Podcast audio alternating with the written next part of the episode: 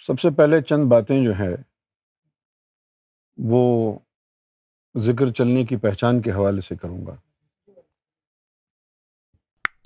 کئی factors involved ہیں ذکر کے جلدی چلنے سے اور دیر میں چلنے میں۔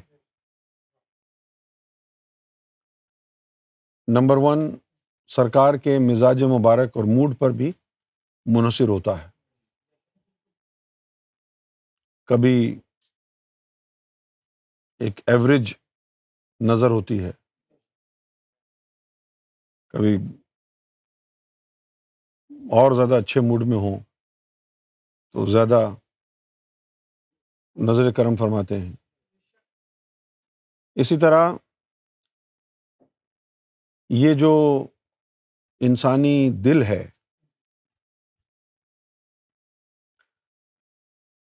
اس کو ذکر میں لگانا مقصد نہیں ہوتا۔ یہ وسیلہ ہے۔ جیسے بولنے کا کام لطیفہ اخفا کا ہے۔ لیکن لطیفہ اخفا زبان کو بلواتا ہے۔ زبان خود نہیں بولتی ہے۔ اس کو بلوانے کے لیے لطیفہ اخفا ہے۔ اب ہماری تربیت تو سرکار نے کر دی۔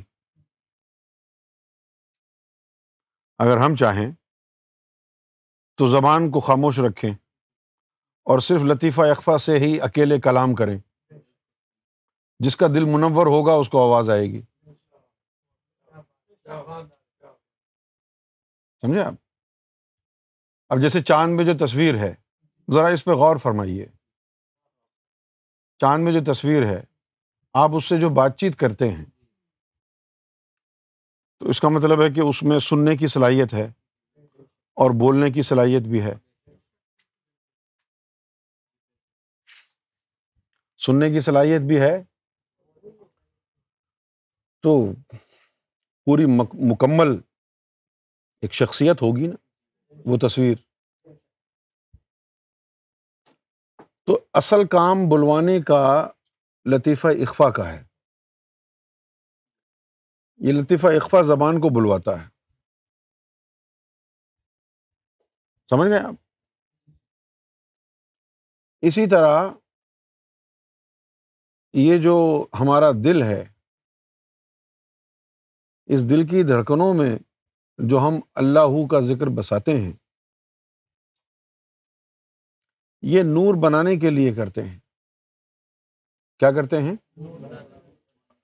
اس سے نور بنتا ہے، رگڑا لگتا ہے، نور بنتا ہے۔ پھر وہ نور جو ہے، اس مخلوق کو بے